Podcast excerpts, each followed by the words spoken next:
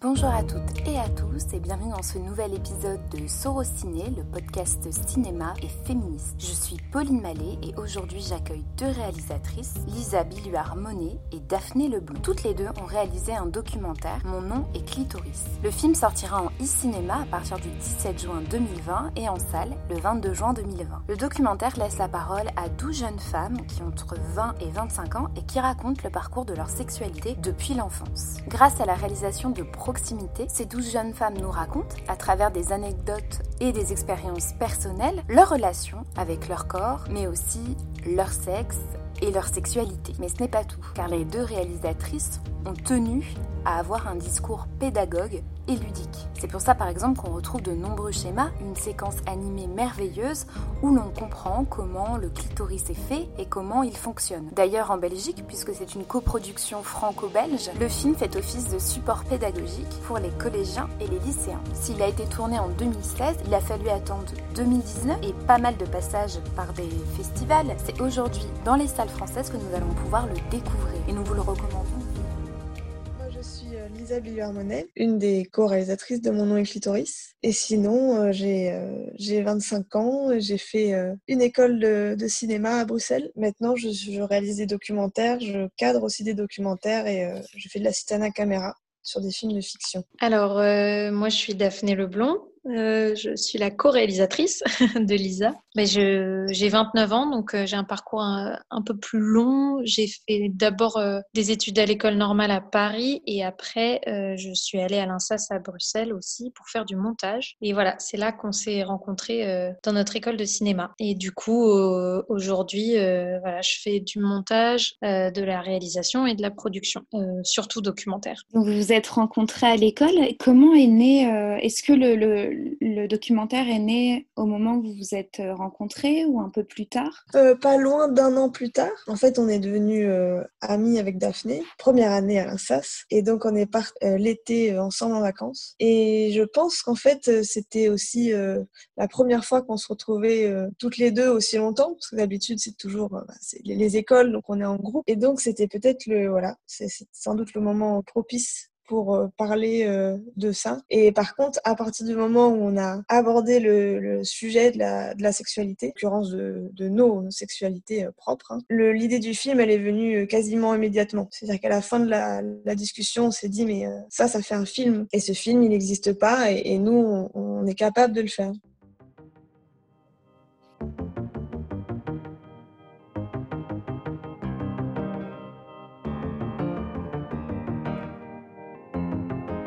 Vrai que pendant peut-être 5 minutes, je me suis dit, genre, oula, mais euh, tu te rends compte de ce que tu es en train de faire? Je me disais, est-ce que c'est vraiment une bonne idée euh, de montrer ton visage, de parler de tout ça?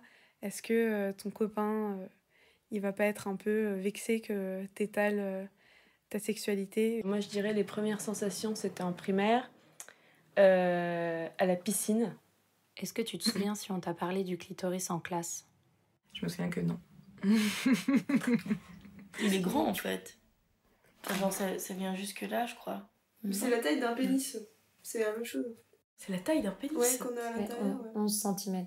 Enfin, 11 d'un petit pénis. Quoi On le sous-estime complètement. Ouais. Mais non. Je me rappelle la première fois que ça a marché.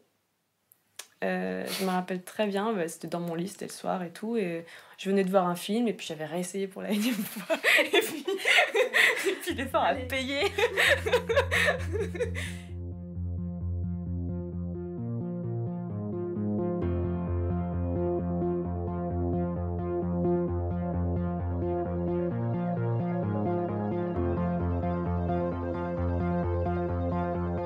peut-être euh, ma façon de militer. C'est peut-être pour ça que je parle beaucoup euh, de sexe autour de moi. Mais je pense que c'est aussi une façon de, voilà, de revendiquer le fait que oui, on peut être une fille et oui, ça peut nous intéresser beaucoup. Et non, ça ne veut pas dire que nous sommes des salopes.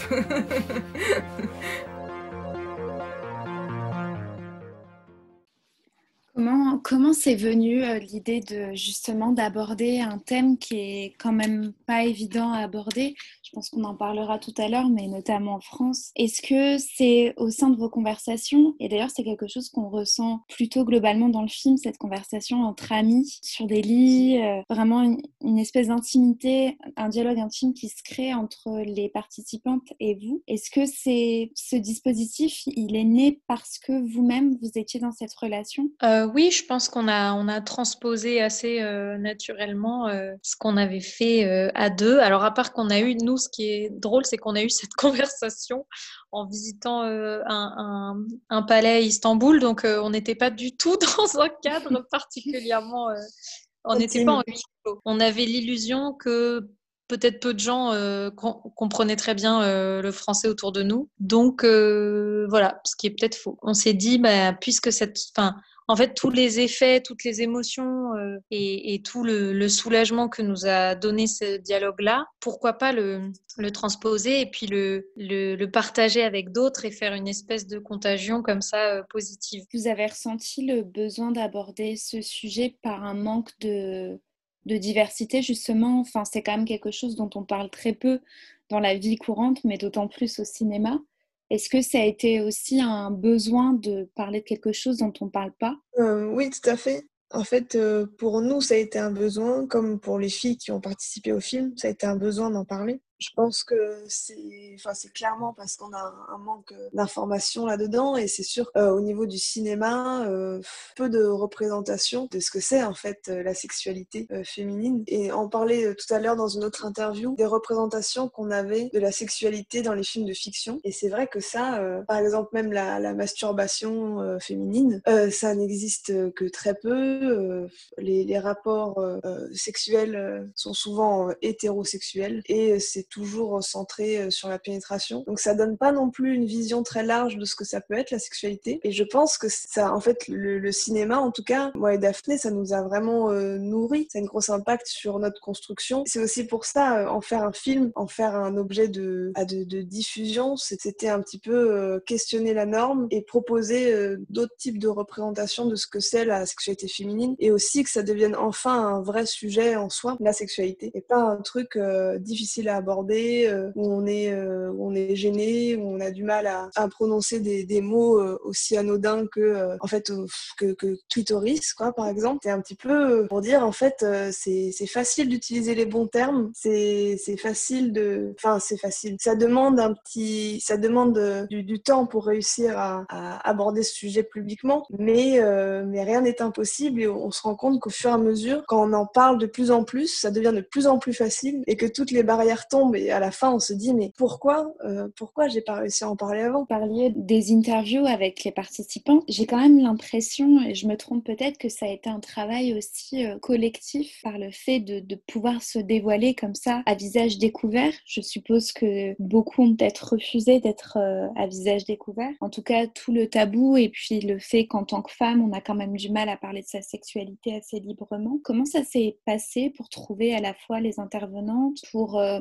aussi leur permettre d'être dans un cadre euh, assez safe C'est quelque chose dont on parle beaucoup dernièrement, notamment dans le cinéma, de pouvoir euh, faire des, des scènes de sexe de manière plus safe et, et bien entourée. Comment ça s'est déroulé pour vous sur le tournage? Alors évidemment, il n'y a pas de scène de sexe dans le film, et quand même, on parle de sexualité. Comment ça s'est passé? Alors, il y a pas mal d'éléments. Euh, déjà, euh, on a commencé par un cercle proche autour de nous, donc des, des amis, euh, voilà, des gens avec qui on avait parfois un peu abordé le sujet. Et de fil en aiguille, on a eu quelques refus, mais on était assez surprise. on en a eu très peu parce que ben, on a fait une espèce de tri naturel qui consistait à dire à chaque, chaque personne qu'on filmait est-ce que tu peux proposer à des amis à toi? Est-ce que tu peux penser à des personnes que ça intéresserait? On a essayé de, de, prendre des profils un peu divers, mais euh, souvent euh, ces personnes-là revenaient vers nous, euh, nous envoyaient un message, et donc il y a eu quand même assez peu de refus. Mais ceux qu'on a eu effectivement étaient souvent liés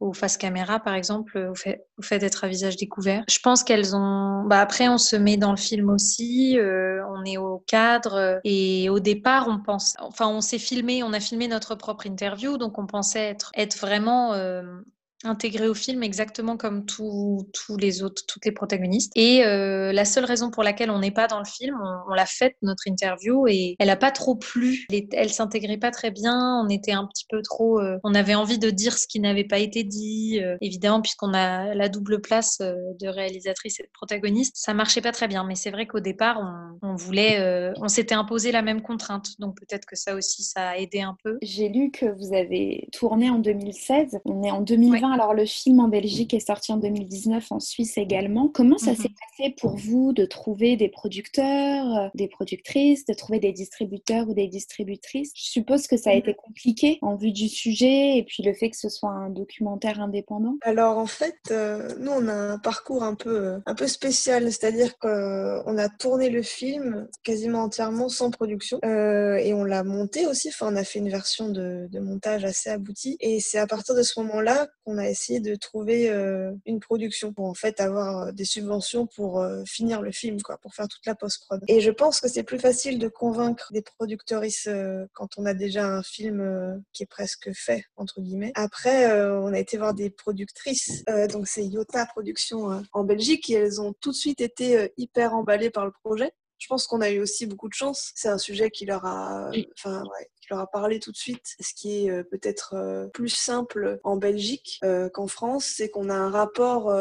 En tout cas, nous, on a eu la chance pendant un, un atelier de pitching d'être directement en rapport avec la productrice donc de pitcher directement le, projet à, la productrice, quoi, sans intermédiaire. Et ça, je pense qu'en Belgique, c'est possible parce que les réseaux sont, sont plus petits. Euh, en France, c'est peut-être plus compliqué. Donc ça s'est passé comme ça, et après, on a, on a déposé euh, des dossiers pour euh, une aide à la finition. Et ça, nous, on, voilà, sous-estimait vraiment le temps que ça prenait parce qu'il y a peu de, il y a peu de commissions dans, en un an, etc. Donc on a dû pas mal attendre. Après, on a refait donc un montage et on a fait toute la post-production et après, on a eu une autre longue durée qui était euh, l'attente en fait pour les festivals. Parce que le film, il a été euh, diffusé pour la première fois en festival, je crois, euh, 8 ou 9 mois euh, après, euh, après la fin du film. On a attendu longtemps, c'est un peu plus long que la moyenne, mais euh, finalement, voilà, après ce festival, il y a plein d'autres festivals forcément qui se sont intéressés au film. Donc c'est pour ça que la sortie du film, en fait,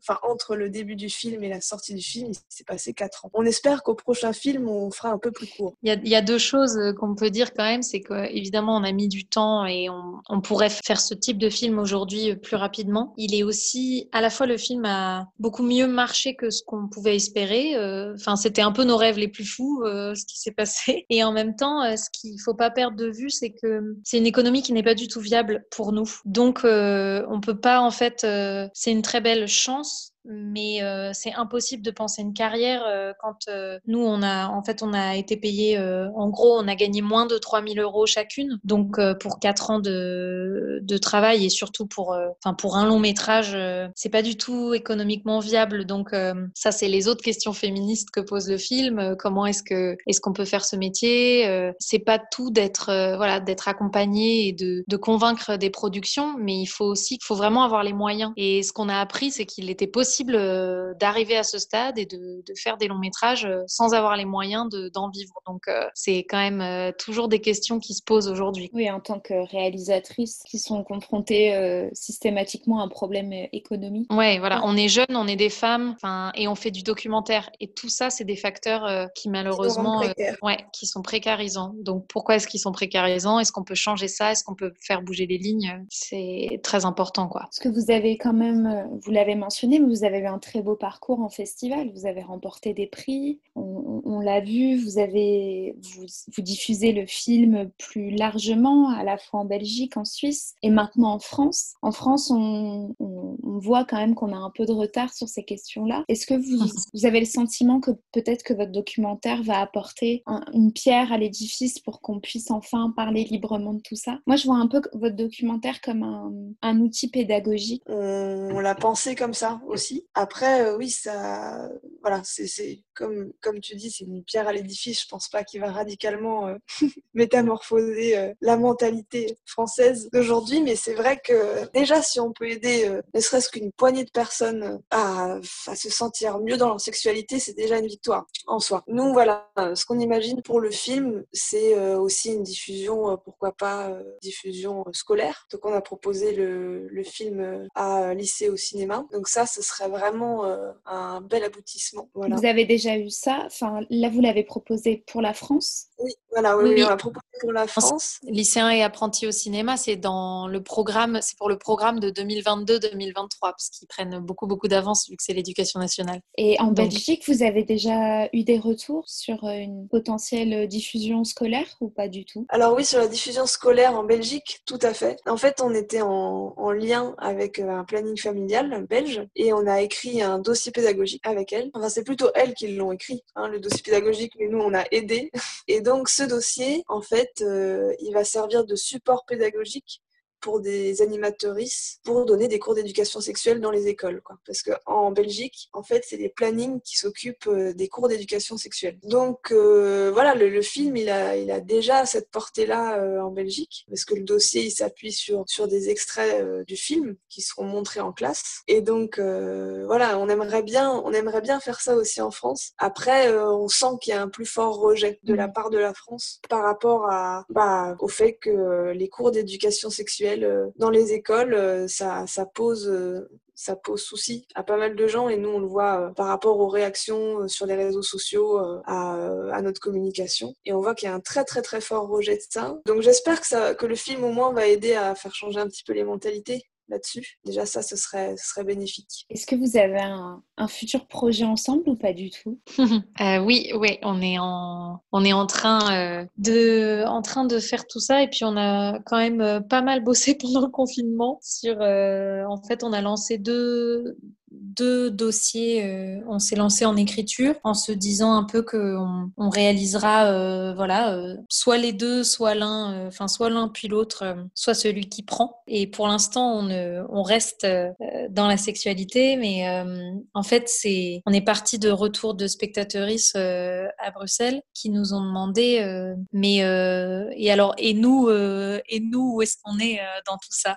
Parce qu'il y avait des hommes qui nous ont posé la question et il y avait des femmes euh, en fait de plus de 50 ans, plus de 60 ans. Donc euh, nous, on a, on a un groupe qui a entre 20 et 26 ans et on s'est dit qu'on pouvait tout à fait faire un, un, pendant masculin et un pendant aussi euh, toujours féminin, mais plutôt de femmes après la ménopause qui pourraient parler d'énormément d'autres sujets sexuels dont on n'a pas parlé et aussi qui représenteraient tout un tabou parce que évidemment c'est le vieillissement euh, féminin, euh, c'est quand même euh, encore montré comme une catastrophe. et d'ailleurs, c'est pas montré du tout en général au cinéma. Ce que j'allais dire.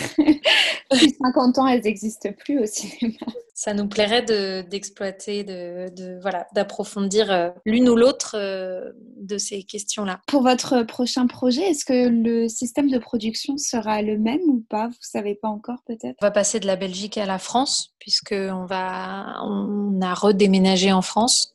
Donc euh, beaucoup de choses vont, vont changer. Après, non, euh, l'idée, euh, l'idée avec le deuxième, c'est de, de, le faire si on en vit. Voilà, comme ça, c'est simple. en tout cas, on va plus faire de films, on va plus tourner des films sans production. je pense que, bah, en soi, on, l'a fait comme ça et, maintenant on arrive à avoir un long métrage et je pense que c'est pas simple non plus d'arriver à un long métrage quand on est à peine sorti de l'école. Voilà, mais maintenant on a fait un long métrage et donc, on aimerait bien, euh, en fait, passer par euh, une production tout à fait euh, normale, c'est-à-dire, eh ben, trouver des bourses pour pour l'écriture, être accompagné pour le développement du film, etc. Enfin, faire toutes les étapes normales et être payé à chaque étape pour essayer de d'en vivre et d'avoir le statut d'intermittent un jour. Voilà, ça c'est le défi.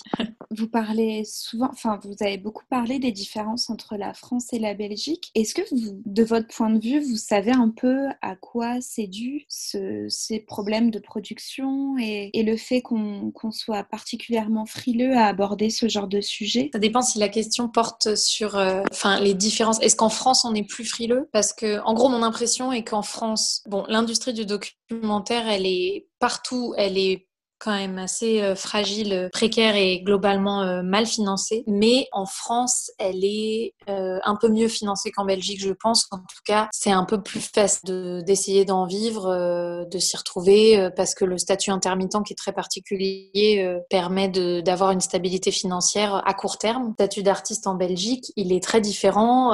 c'est un, il est beaucoup plus quand on l'obtient parce que c'est, il est à vie et il est beaucoup plus facile à renouveler que les 507 heures de la France, mais il est très très très difficile aujourd'hui à obtenir euh, au départ. Nous, on l'aurait jamais eu, euh, même si même si on refaisait un long métrage euh, et peut-être même deux en Belgique, je suis pas sûre qu'on aurait le statut d'artiste. Enfin, c'est c'est assez compliqué. en revanche, pour le sujet le sujet de la sexualité, je pense qu'on a eu la Belgique plus réceptive à ces questions. On a un coproducteur qui nous a dit tout de suite ce que je trouve très fort dans le film, c'est que vous parlez euh, uniquement de domination masculine sans jamais la nommer. Et lui, c'était ça qu'il qu'il trouvait très intéressant. Euh, et c'est un homme blanc, euh, hétéro, cis, dans la mmh. cinquantaine. Enfin, voilà, ça montrait quand même une belle ouverture d'esprit. Oui, bah, la Belgique, la spécificité belge aussi, on en a parlé assez rapidement, mais c'est, à mon avis, c'est quand même crucial. C'est l'accessibilité, en fait, des professionnels du cinéma parce que, enfin, on ressent vraiment beaucoup moins une espèce de hiérarchie, quoi. Mmh. Le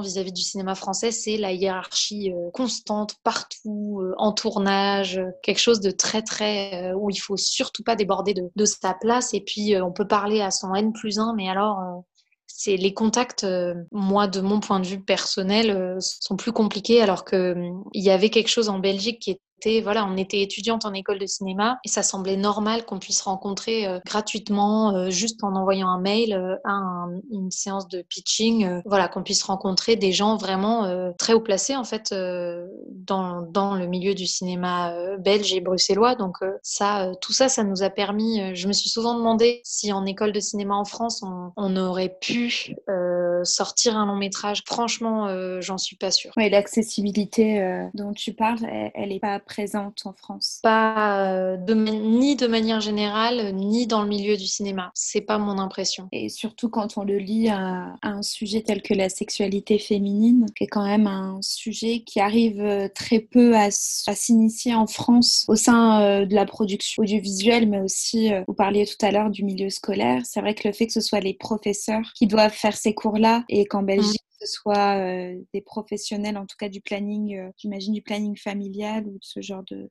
Ouais.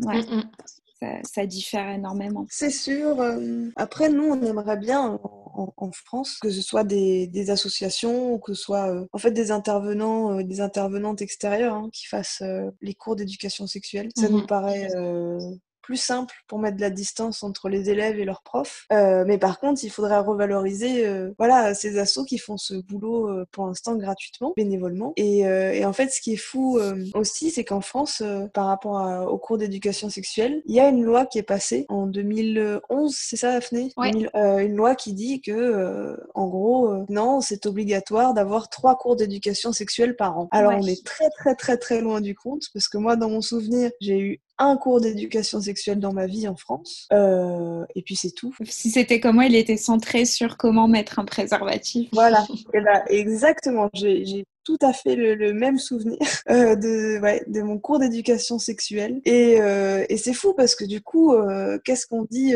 aux jeunes adultes ou aux adolescents? On dit, bah attention, le sexe c'est dangereux. Mm. Le sexe c'est dangereux, vous pouvez attraper, attraper, des maladies, vous risquez de tomber enceinte. Donc c'est pas une manière non plus très fun d'aborder le sexe. Et en plus, on parle pas du tout non plus des autres risques qui sont euh, le consentement, euh, qui sont le viol aussi. Euh. Et, et, tout ça, ça, ça, passe complètement à la trappe. Donc, nous, on a, on a envie de, de parler de, de, plaisir aussi dans, dans les cours d'éducation sexuelle, ce qui permettrait de parler de ces risques-là, enfin du consentement, quoi, aussi. Et aussi d'avoir des, des cours d'éducation sexuelle où il y a plusieurs types de, de sexualité qui sont abordés, plusieurs orientations sexuelles. Parce que pour l'instant, c'est quand même assez hétérocentré. Surtout que ça fait une, une espèce de différence avec les, les, œuvres dont les jeunes ont accès aujourd'hui. Je pense notamment à des séries télé qui abordent plus facilement justement les, les sexualités, la masturbation féminine, vous en parliez tout mm. à l'heure, avec euh, notamment des séries comme Sex Education ou ces séries euh, qui sont mm-hmm. pas mal par des jeunes. En fait, il y a un fossé entre ce qu'on leur donne dans l'éducation et ce à quoi ils ont accès euh, personnellement. Ben, heureusement qu'il y a eu, euh, en fait, que ces séries sont en train de se développer parce qu'avant, il n'y avait que, que le porno. Et, et, le porno étant sexiste comme, euh, comme tout le reste de la société,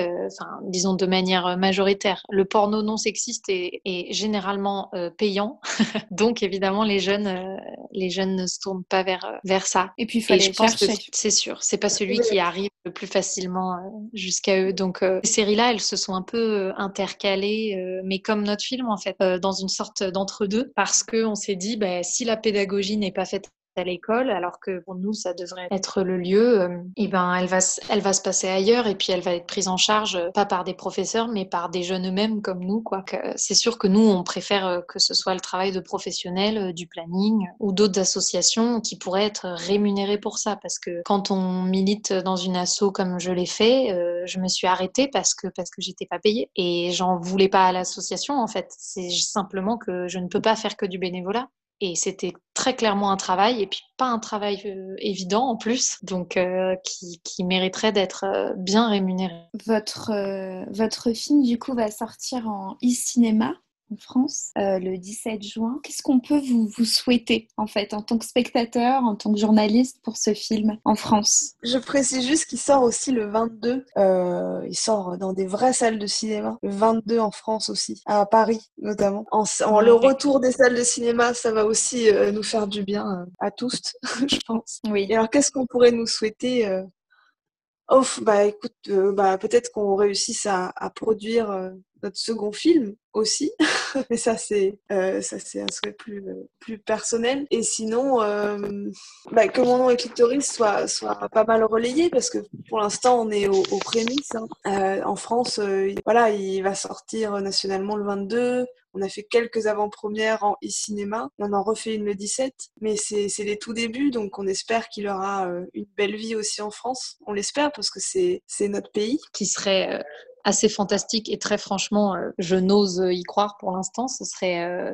que le film soit acheté par une télé française. Parce que ça, ce serait un tout autre public. Alors nous, on vient du cinéma et, on va au cinéma, mais euh, ça rendrait le propos accessible à voilà énormément de gens. Et puis après, bon, euh, on espère euh, juste le maximum de, spectatrices et de spectateurs parce que c'est important. C'est important pour le faire vivre, pour nous faire vivre aussi, et puis euh, pour qu'on ait des débats, des débats en physique, je veux dire en présence, à défaut des débats derrière l'écran, ça nous a un peu manqué. Quoi. Merci à Lisa Billuard-Monet et Daphné Leblond de m'avoir accordé cette interview et à Annelise Conze d'avoir permis cet échange. Je vous invite comme d'habitude à nous suivre sur nos réseaux sociaux, Twitter, Instagram et Facebook, c'est toujours Sorociné. N'hésitez pas non plus à partager, commenter et noter si vous écoutez cet épisode sur Apple Podcast. On se retrouve très vite pour un prochain épisode.